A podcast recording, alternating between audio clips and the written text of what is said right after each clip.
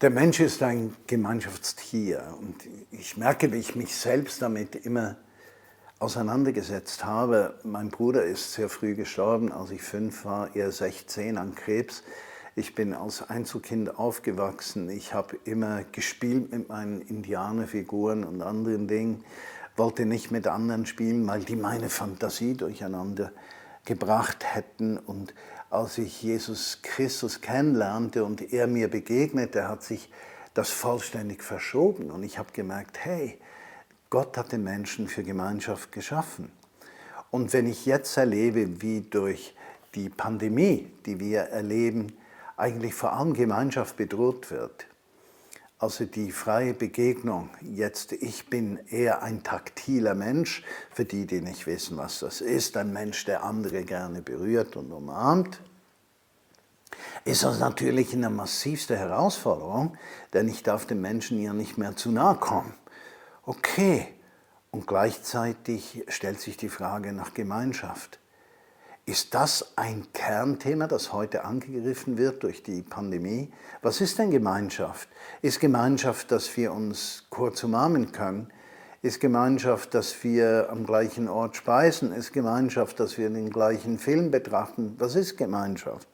Und wenn wir da hineingehen in das Wort Gottes, dann merken wir, dass Gemeinschaft viel mehr ist, Koinonia aus Herzenszusammengehörigkeit für einen Auftrag, für ein, eine Aufgabe, die wir miteinander tragen und alleine nicht zu tragen fähig sind. Und ich werde erinnert an Apostelgeschichte 42, wo steht, alle gläubig gewordenen aber bildeten eine Gemeinschaft und hatten alles gemeinsam.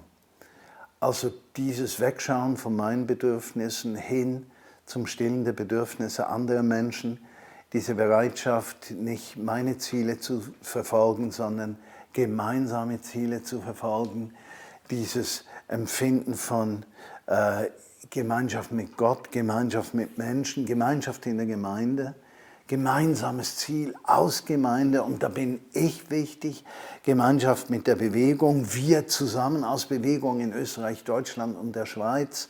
Wir sind nicht alleine, wir kämpfen nicht alleine, sondern wir haben zusammen in der Gemeinschaft einen Auftrag. Da merke ich, diese Gedanken werden wichtiger und wichtiger und ich ermutige dich auch darüber nachzudenken, was heißt das für die Bewegung, für deine lokale Vineyard, für deine Familie, für deine Gemeinschaft mit Gott.